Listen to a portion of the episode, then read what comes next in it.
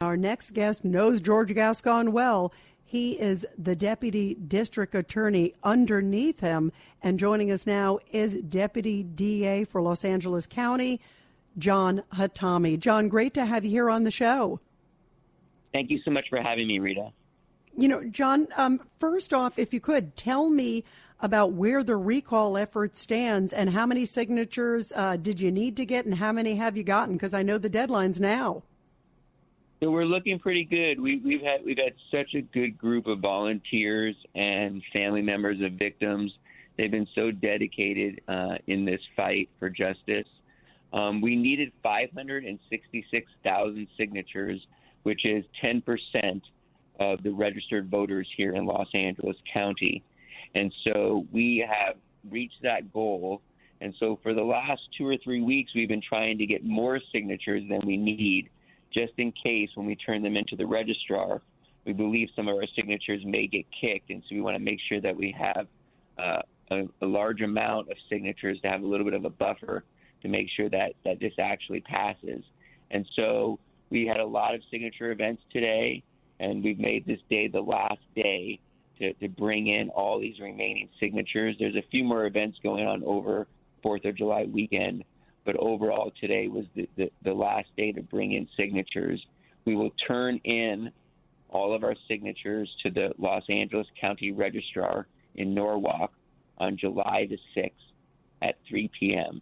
But I do believe, Rita, with all the hard work of the volunteers and of the family members of victims, we have um, uh, obtained enough signatures um, to turn this in uh, to the registrar, and, and I'm very, very hopeful uh, that we're going to get this uh, recall of George Gascon on the ballot. Wow. So you believe, obviously, you know the numbers. You have uh, at least more than 566, and you believe hopefully enough of a buffer in case they do throw some of them out. I do. I do. You know, I can't speak for the registrar because I'm not that person, or for Norwalk and how how they do the actual counting. And you know, sometimes it's, it's tough to trust local government. Um, many times, you know, things happen, and and and we feel that you know the, the government can't be trusted. Um, however, I do believe with all the work that everybody's put into this, we're going to have enough um, for that buffer. I, I do believe that. I have, I have faith, um, and, and I believe that we've worked hard, and I think we're going to get get to that point uh, I'm, I'm never 100% sure. I, I don't think anybody can, but I think we worked as hard as we could. You know, to get 566,000 signatures is unprecedented, Rita. I don't think there's ever been a recall of the Los Angeles County District Attorney in the life uh, uh, of Los Angeles. And so this will be the first time the Los Angeles County District Attorney um, will go to ballot uh, for a recall. And it's, it's a huge task. San Francisco, they only needed 52,000 we need 566,000. So that's just that, that just shows you how big of a task that was. But I think we've reached that, that amount, and I do believe it's going to go to um, uh, we're going to get it on the ballot. So if it goes on the ballot, does that mean in November, or when would we actually see it to a potential vote if the registrar says, okay, there's enough? So if the registrar uh, certifies and says we have enough, um, that would usually take about a month, and so we'll find out sometime in August and then the board of supervisors will pick when the when the election is going to be, and they have between the 90 and the 120 day window, so they can do it in November when all the other elections are going to be on, and it, it could be on that ballot in November, or they can do a special election in either December uh, or in January. So it's going to be one of those three months, and the board of supervisors will pick that actual date. And so I'm not sure what date they're going to pick uh, if we do get it on the ballot, but they'll pick one of those dates. And so it, it's coming soon. And so I think, I really do believe that George Gascon's days are numbered. Um, I think that he has caused so much devastation here in Los Angeles. Um, you know, two young police officers were murdered. And, and, and you know, one of the reasons, I, I think the main reason why this person was out was because, because of the policies of George Gascon. And so many individuals, Rita, who have been fighting for this recall um, have lost their loved ones, have lost their children. Um, their children were murdered and George Gascon didn't prosecute those cases to the fullest extent of the law. And they've been they've been fighting for 18 months to be heard and fighting to, to get George Gascon out. And so I'm I'm so proud to stand with all these family members of victims uh, and work so hard every day uh, to try to get George Gascon out.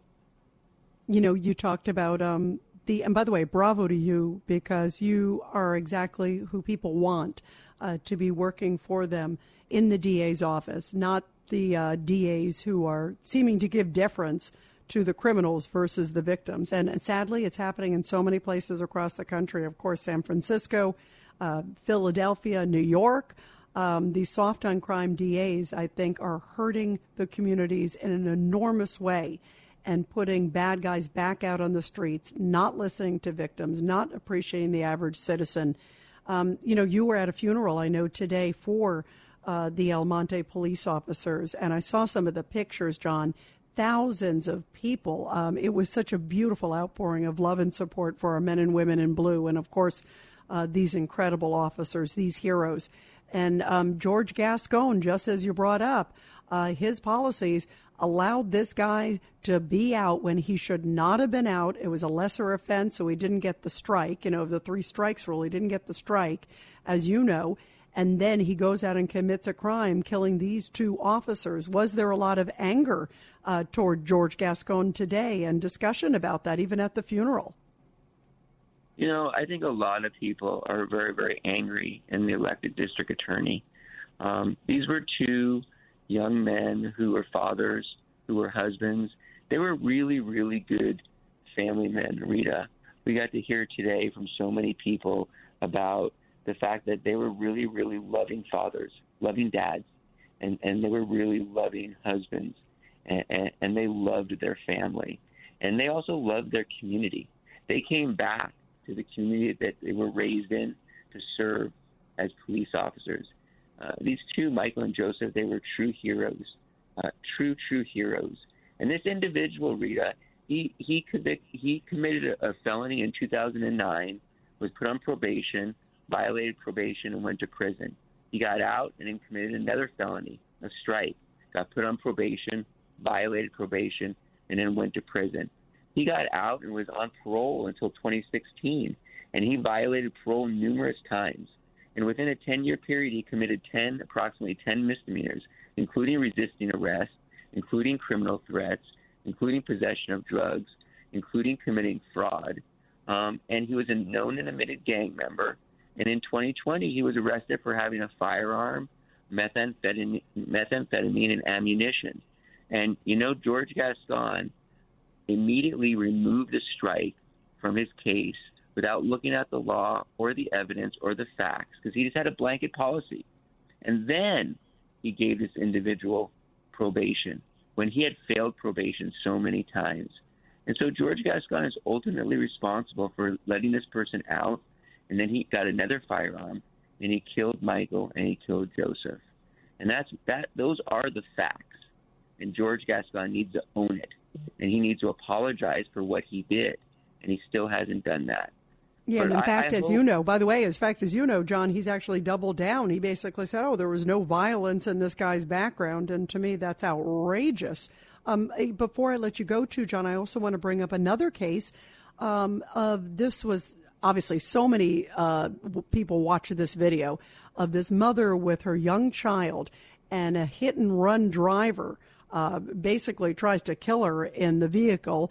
Luckily, that person is caught, but that person again gets basically next to nothing and also was also a repeat offender. And I, I want to play a comment because the mom who was hit by that vehicle, that hit and run case, Rachel Hart, had this to say about George Gascon. I want to play it and then get your reaction. And this is what she had to say about soft on crime DA George Gascon. You know, I think the crime is rampant for sure in every neighborhood, but I also think this is such.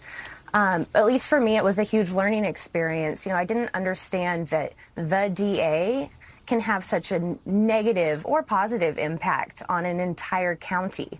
Um, you know, Los Angeles is is an enormous county, and you know, everybody is being impacted by this, and it's really hard to wrap your head around the fact that one person can be responsible for so much disaster. But um, from, like I said, from yeah. the top down, he he is the ultimate. Um, you know, he's he's the ultimate party who's responsible for all. Yeah. So, what's your message to LA that uh, relief hopefully is coming soon, John? It, it is. You know, we right now have a county that's lawless you know, we have a county that people don't feel like that they're going to be held accountable and responsible for their actions. And you heard what Rachel said. You know, people now realize, and I hope they do, that the elected district attorney has a lot of power. And George Gascon is a disgrace. He's unbecoming of being an elected district attorney. We need somebody who wants to stand up for law, stands up for the rights of victims, actually wants to prosecute crime, and wants to make our community safer for families and for children. And that's not George Gascon. And I believe the people have come together and they've risen up and they said, enough. We want George Gascon out and we are going to give him the boot. And I believe it's going to happen soon. And we're going to take our city and our county back. Thank goodness, because when you hear these stories, you know, of what has happened over and over again, and his defiance, too, and his lack of remorse. And in fact, as I brought up, he doubled down, you know, after the case of uh, the guy who killed the two officers, basically saying, oh, you know, basically he did the right thing. Uh, I mean, it, it is outrageous. And we are so lucky to have people like you who are pushing for this recall. And I'm so glad you gave us this update. Uh, keep us posted, John Hatami, and thanks for all you do to keep our streets safe. And I know how hard it is because you work for this guy, uh, so that can't be easy uh, going up against him and asking for a recall of your boss. But you care enough about the city and you care enough about this country to do it. So thank you, John, so much for being here.